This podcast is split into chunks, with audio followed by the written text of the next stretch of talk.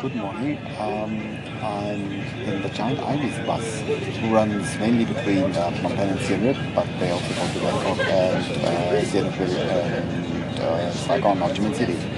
For me, it's like the most convenient way to go to Phnom Penh. It's fifteen dollars one way.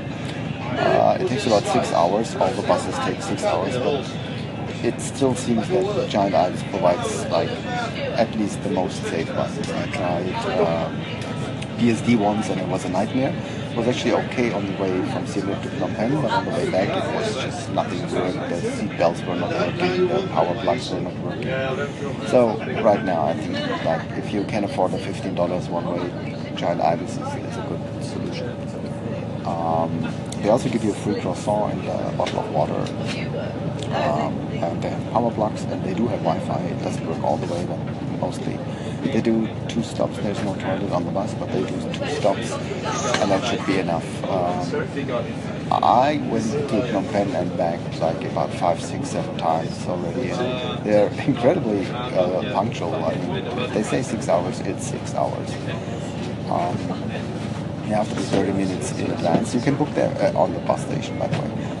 You can book them online, um, but if you pay with credit card, there's an uh, extra fee of about one dollar, I guess, or you can go to one of their offices there. Um, yeah, so it's quite convenient.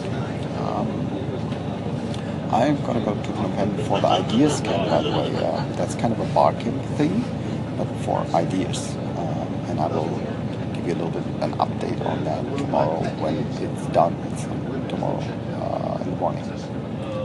So that's for Cambodia. By the way, yeah, traveling in Cambodia, um, the, the buses are still a good option.